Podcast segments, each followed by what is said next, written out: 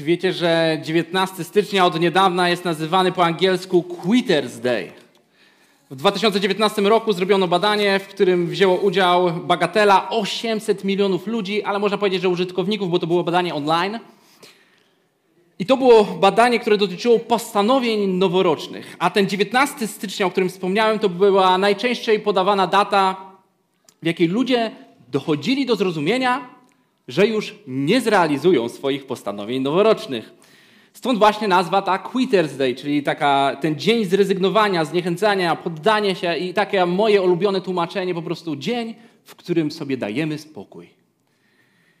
Bardzo często zniechęcamy się, kiedy nasze oczekiwania nie pokrywają się z rzeczywistością.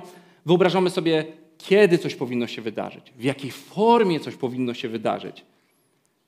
I kiedy nie widzimy tych oczekiwanych efektów, to jesteśmy zniecierpliwieni, nie mamy cierpliwości i po prostu rezygnujemy. Dlatego bardzo jestem ciekaw, ilu z nas w przeciągu tych ostatnich na przykład trzech lat postanowiło sobie, zrobiło sobie takie postanowienie, żeby schudnąć.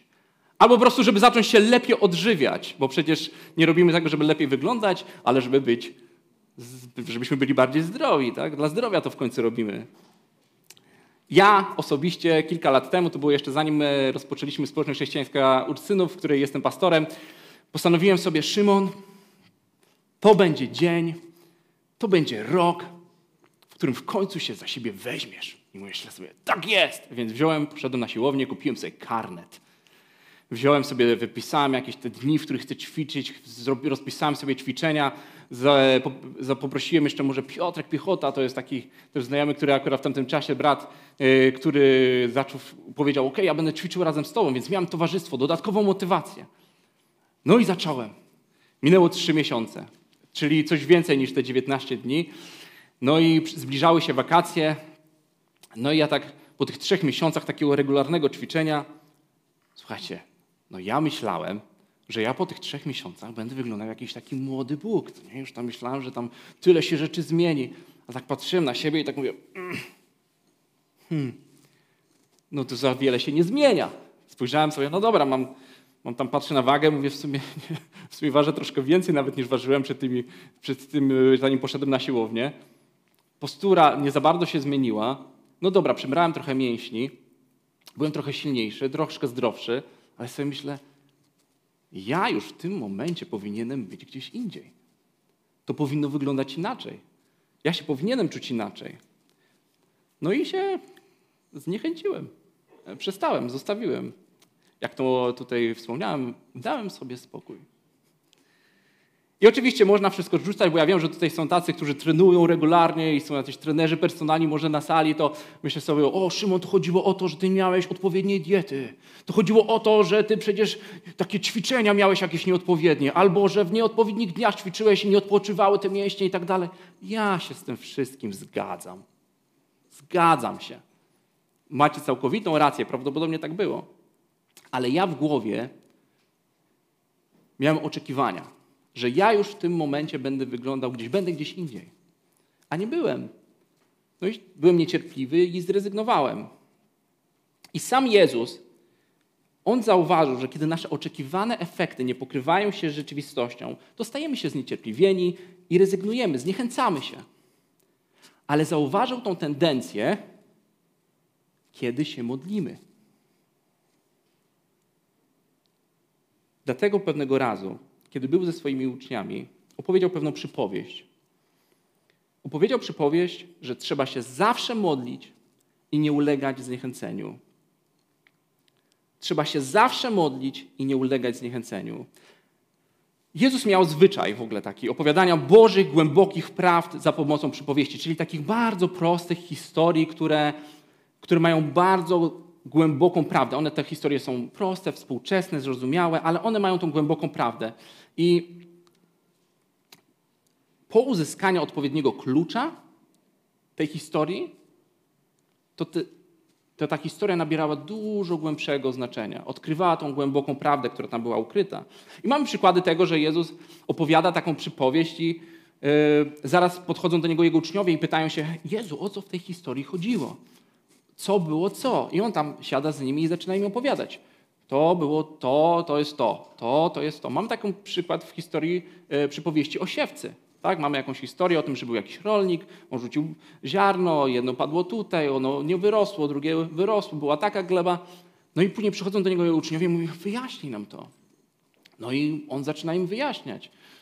Gleba to jest to, ziarna to jest to, rolnik to jest to. A tutaj mamy też takie historie, były przypowieści, w których Jezus mówi jakąś przypowieść i nie tłumaczy jej. Ale jeżeli chodzi o tą przypowieść, którą tutaj mamy, dosłownie jakby klucz był już włożony w drzwiach.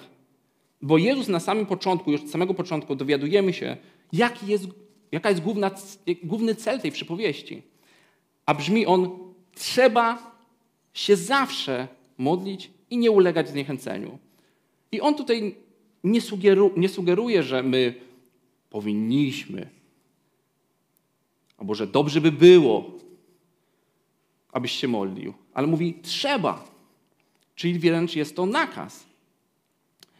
I mówi zawsze, nie mówi od czasu do czasu, kiedy już sam nie będziesz wiedział, co zrobić, to wtedy się pomódl. Albo kiedy mówi, kiedy trwoga w końcu przyjdzie do ciebie, no to idź do Boga, wtedy się módl. Nie, on mówi, trzeba zawsze się modlić. I mamy nie ulegać zniechęceniu. I rozpoczyna tą przypowieść, opowiada tak. Mieszkał w jednym mieście pewien sędzia. Nie bał się on Boga i nie liczył z człowiekiem. Mieszkała tam, też, e, mieszkała tam też pewna wdowa. Ta nachodziła go i prosiła, obroń mnie proszę przed moim przeciwnikiem. I przez dłuższy czas on nie chciał. W końcu jednak pomyślał sobie, chociaż się nie boję Boga i nie liczę się z człowiekiem, obronię tę wdowę, bo mi się naprzykrza. Niech nie przychodzi bez końca i niech nie zawraca mi głowy. Jest to bardzo interesująca historia, jest krótka i ciekawa, bo mamy sobie jakieś tam miasto, w którym żyje sobie jakiś pewien sędzia, ale widzimy, że to jest taki twardziel, gość twardziel, bo on nie boi się Boga, nie liczy się z nikim. I drugą mamy postać, w tym mieście również mieszka pewna wdowa. I widać, że historiach Jezusa wdowa była dosyć częstym bohaterem i widać, że Jezus używa tego przykładu wdowy, bo to jest przykład osoby, która ma naprawdę w życiu ciężko. Bo może ci mają źle, tamci mają źle, ale ona, ona to ma naprawdę ciężko. I oprócz tego dowiadujemy się, że ta wdowa, że jej, oprócz tego, że jest wdową i jest jej ciężko, to ma oprócz tego jakiegoś przeciwnika. Nie wiemy, kto to jest. Nie wiemy, co o niej dokładnie ten przeciwnik robił, ale to słowo przeciwnik, które mamy, możemy z niego wnioskować, że była to osoba, która próbowała uprzykrzyć życie tej wdowie. A ona się czuła przez tą osobę zagrożona na tyle, że przychodziła do tego sędziego, wiedząc, jaki on jest, ale prosiła go o pomoc, pomimo tego, jaki on jest. I czytamy tutaj, że przychodziła do niego bez końca. Nie dam, że raz dziennie, może nawet więcej. Rano, w południe, wieczorem.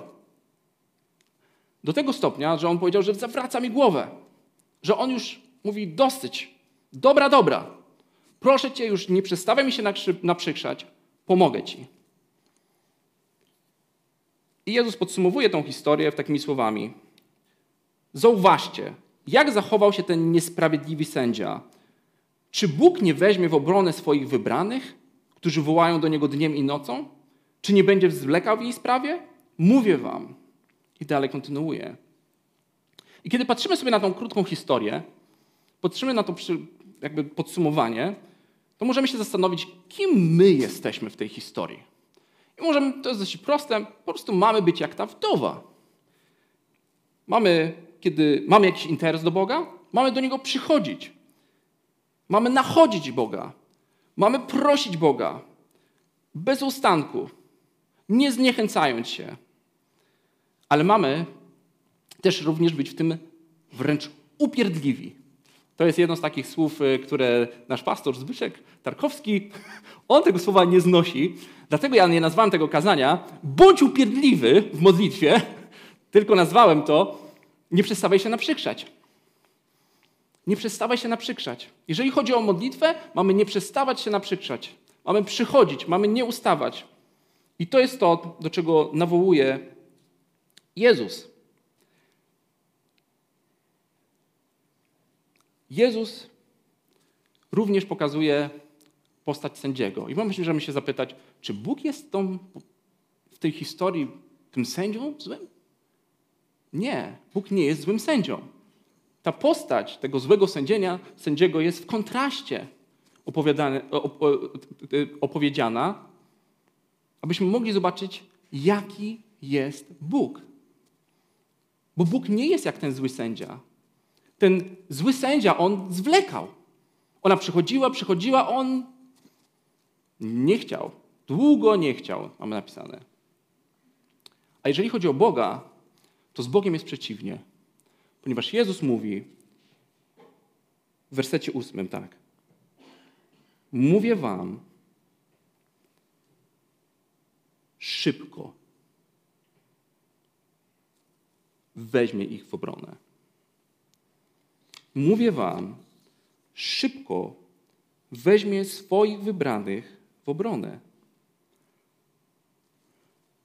I to jest taki moment, który, kiedy ja czytałem tą historię, to nagle się zatrzymałem. I możliwe, że to w tym kazaniu jest taki moment, w którym trochę to kazanie zmieni troszkę swój bieg. Bo dla tych z nas, do których Jezus kieruje to słowo, czyli do zniechęconych, to kiedy my słyszymy, że Bóg szybko przychodzi i szybko nas weźmie w obronę i szybko nam pomoże, to my słuchamy, co?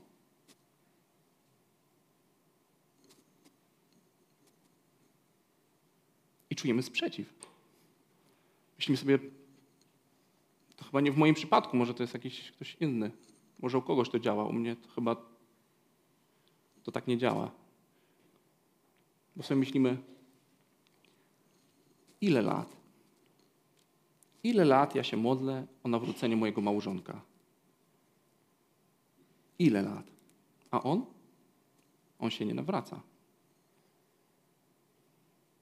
Ile lat modlę się, że Bóg mnie uzdrowił, albo uzdrowił kogoś z moich bliskich.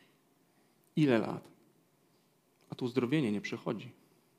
A jedyne, co przychodzi, to, to śmierć. I sobie myślimy, ile lat? Ile lat ja się modlę, aby mieć dzieci? A tych dzieci nie ma.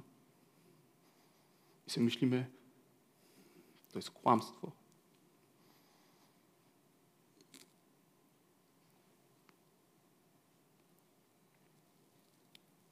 Ok, myślimy sobie, Bóg i tak postanowił, zrobił i tak jak chce, jest suwerenny, więc po co się modlić? Albo myślisz sobie, ja tyle czasu się modliłem, tyle czasu się modliłam i się nic nie zmieniło. I dochodzisz do wniosku, że modlitwa nie działa. Ona nie ma mocy. I w tym momencie zaczynasz poddawać w ogóle, czy Bóg? Wątpliwość poddajesz Boga. Czy Bóg rzeczywiście się troszczy? Czy Bóg działa? Czy Bóg słyszy? Czy Bóg istnieje? Bo gdyby był, to by na pewno odpowiedział i na pewno by zadziałał. Więc dlaczego to się nie wydarzyło? Kiedy sobie czytasz, szybko weźmie mnie Bóg w obronę. To rodzi się w tobie ogromny sprzeciw. Ale Jezus opowiada tą przypowieść, aby nam przypomnieć, jaki jest Bóg. I pokazuje kontrast złego i dobrego. Bo Bóg weźmie swój lud szybko w obronę. Czy mamy na to jakikolwiek dowód? Zerknijmy sobie do Księgi Mojżeszowej, do trzeciego rozdziału, kiedy to Boży lud mieszkał wtedy w Egipcie i było im ciężko. I on wołał o pomoc i Bóg powiedział tak. Napatrzyłem się na niedolę mojego ludu w Egipcie. Usłyszałem ich krzyk, z powodu ich poganiaczy. Znam jego cierpienie. Stąpiłem więc, by go wyrwać z mocy Egiptu, wyprowadzić i wyprowadzić z tego kraju do ziemi dobrej i rozległej, do ziemi opływającej w mleko i miód, gdzie obecnie mieszkają i wymienia tutaj mieszkańców. Bo właśnie krzyk synów Izraela dotarł do mnie. Przyjrzałem się ich udręce zadawanej im przez Egipcjan. I dzisiaj może Bóg do tych wszystkich, którzy są zniechęceni, którzy nie uważają, że modlitwa ma jakikolwiek sens.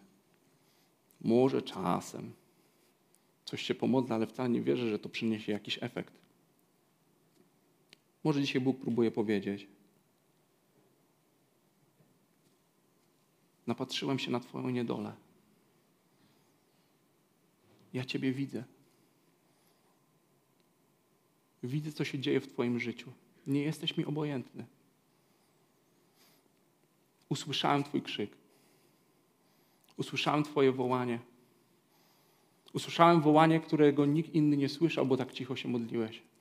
Ale wołałeś do mnie i ja Ciebie usłyszałem. Może Bóg próbuje Ci powiedzieć, że zna Twoje cierpienie. Bo Bóg zna Twoje cierpienie. On wie, co przeżywasz, wie, co Cię boli. Zna fizyczny ból emocjonalnego cierpienia. Zna Twoje pragnienia, On wie, że cierpisz. On dokładnie wie, że cierpisz. I Bóg chce wyrwać Ciebie z tego miejsca, w którym jesteś. I On chce Cię wprowadzić w zupełnie nowe miejsce. Bo On usłyszał Twój krzyk. On się przyjrzał Twojej udręce. Taki jest Bóg. I może Bóg dzisiaj próbuje ci, Tobie to powiedzieć, że nie jesteś obojętny. Że Bóg Cię słyszy. Nie przestawaj wołać. Nie przestawaj wołać. Nie zniechęcaj się. Bo zaraz, nawet w tym fragmencie, wiemy o tym, że, że Bóg powołuje Mojżesza i wyprowadzi lud z Egiptu. On przyniesie im ratunek. Wiemy to z tej historii. Może nie taki, jaki oczekiwali Egipcjanie. Nie dokładnie w takiej formie. Może woleliby to dużo szybciej. Ale ten ratunek przyszedł. I kiedy Jezus opowiada tą przypowieść i próbuje nam przypomnieć, jaki jest Bóg, i kiedy mówi, szybko Bóg weźmie swój lud w obronę, to próbuje nam przypomnieć, że mimo tego, że według naszych oczekiwań to powinno już tak wyglądać, to Jezus próbuje nas upewnić, że pomoc jest w drodze. Pomoc jest w drodze. Bądź pewny, że pomoc jest w drodze. Wytrwaj, bądź wierny, módl się, nie upadaj, nie ulegaj zniechęceniu. Módl się, zawsze trzeba się modlić. Nie ulegaj zniechęceniu. Pomoc jest w drodze. Dlatego Jezus też kończy takim niezwykłym pytaniem, które brzmi: Tylko czy syn człowieczy znajdzie wiarę na ziemi, gdy przyjdzie? I Jezus próbuje nas nauczyć tutaj właściwej perspektywy. Bo chwilę wcześniej, kiedy zaczął on opowiadać tą, tą przypowieść, on uczył swoich uczniów o tym, o tym, aby byli gotowi zawsze. Bo wszystko na tej ziemi się w końcu skończy. Wszystko, co znamy i wiemy, wszystko się w końcu na tej ziemi skończy. I uczy właściwej perspektywy. I mówi w rozdziale wcześniej, mówi tak. I tak było za dni, gdy żył Noe, tak też będzie w dniach poprzedzających przyjście Syna Człowieczego. Ludzie jedli wtedy i pili, żenili się i wydawali za mąż, aż do dnia, gdy Noe wszedł do arki i nastał potop i wszyscy zginęli. Jezus próbuje nas nauczyć tej perspektywy, że w końcu dla nas wszystkich życie na tej ziemi się skończy. I to, to życie, które mamy teraz, jak bez względu na to, jak bardzo nam by się dłużyło, ono jest nieporównywalne z wiecznością, do której wszyscy zmierzamy i to jest nasz cel. A Bóg tego, czego od nas oczekuje, zanim się tam znajdziemy, to oczekuje od nas wiary.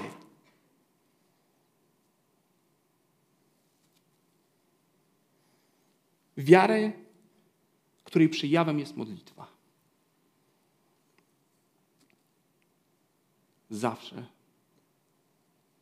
Trzeba zawsze. I nie ulegać zniechęceniu. Bo Bóg nie zawsze odpowiada w takim czasie i w takiej formie, jakbyśmy oczekiwali. Widzę, że na zegarze mam jeszcze 5 minut. To bardzo dobrze. Bo też chciałem opowiedzieć Wam pewne świadectwo swojego życia też. Mam na to czas, więc. Ja miałem takie momenty, w których miałem modlitwy, które trwały bardzo długo. Siedem lat modliłem się o nawrócenie mojej siostry, Pauliny. E, my pochodzimy z takiej rodziny w ogóle wierzącej. Mój tata był pastorem, ale mieliśmy dosyć przykrą historię, bo mój tata z przepracowania, z wypalenia e, rozchorował się. Ja byłem wtedy bardzo mały. Moja siostra była właśnie starsza, bo to jest moja starsza siostra. I ona widziała jakby ten cały proces. I, i, i można pomyśleć, jak ona ma wierzyć w Boga, jeżeli Pan Bóg ludziom, którzy oddają Mu życie, robi coś takiego. I dużo więcej czasu zajęło to, żeby zrozumieć Bożą miłość. I od kiedy się nawróciłem, modliłem się o nawrócenie mojej rodziny, czyli moich sióstr. Pierwsza nawróciła się po roku moja siostra młodsza Julia. I stała tutaj i chrzciła się tutaj i opowiadała też świadectwo o tym, że, że to świadectwo mojego życia e, sprawiło, że ona chce podążyć za Chrystusem, bo widzi, że to jest realne. Y, moja siostra młodsza jest w kościele, służy na południu, SF, Społeczność Chrześcijańskie Południe. Jest zaangażowana, służy Bogu. Mojej starszej siostrze dużo dłużej to zajęło. Ale przyszła do Boga. Zaczęliśmy tu nawet razem służyć z młodzieżą przez pewien czas. Ona teraz razem z mężem jest w Społeczności Chrześcijańskiej e, Północ, gdzie niedaleko tam mieszkają. Jest zaangażowany, prowadzi małą grupę. To są długie modlitwy. Nie takie czasami, jakbyśmy oczekiwali. Ale były też takie modlitwy, które Bóg wysłuchał tak, jakbym chciał, a niektóre zupełnie inaczej.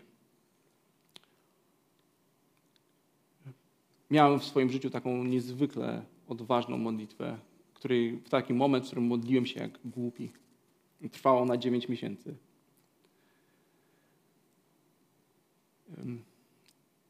Siostra mojej żony, Monika, straciła dziecko w ostatnim dzień przed porodem. Dziecko zmarło, jeszcze jak było w łonie matki.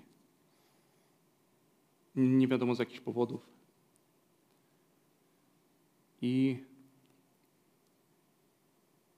Pan Bóg uzdrowił te zranione rany i pozwolił na to, że Monika znowu zaszła w ciążę. I kiedy tylko się dowiedzieliśmy, to postanowiłem, że każdego dnia będę przychodził jak wariat do Boga i będę się modlił, aby się to dziecko mogło narodzić. Przyszedł wtedy do mnie, e, rozmawiałem z, z, moim mentorem w tamtym czasie i przyjacielem Natanem Berry, który jest pastorem w społeczności chrześcijańskiej Wilanów. I Natan do mnie powiedział, Szymon, jeżeli tobie na czymś zależy, to musisz po prostu modlić się przez cały czas. Każdego dnia. Nie przestawaj się modlić. Ja chwyciłem się tego słowa. To słowo, które dzisiaj też kieruje do każdego z nas Bóg. I chwyciłem się tego słowa i zacząłem się modlić. To był 2011 rok. Z przejściem na 2012. Na początku 2012 roku moja młodsza siostra trafiła do szpitala, musiała mieć operację. To był styczeń. Wyszła z tego. W lutym dowiedzieliśmy się na dwa tygodnie wcześniej, że nasz dziadek jest chory na raka i umiera. W lutym go też pochowaliśmy. Kiedy wróciłem z pogrzebu mojego dziadka, to była sobota, w poniedziałek poszedłem z wizytą do lekarza z moim tatą. Mój tata wyszedł z pokoju, przygnębiony, zapytam się, co się stało. Dostałem wyrok śmierci, za miesiąc będę, umrę. Miesiąc później e, mój tata zmarł, chowaliśmy mojego tatę. To był kwiecień. W maju zmarł nasz wujek, którym się opiekowaliśmy przez ponad 10 lat, mieszkał z nami, bo nie miał gdzie żyć. I otworzyliśmy przed nim swój dom razem z, z moimi rodzicami. I on z tęsknoty też umarł. I też go chowaliśmy. Powiedziałem, nie przestanę się modlić. Nie przestanę się modlić. W lipcu urodziła się Ania. W tym roku ma 10 lat.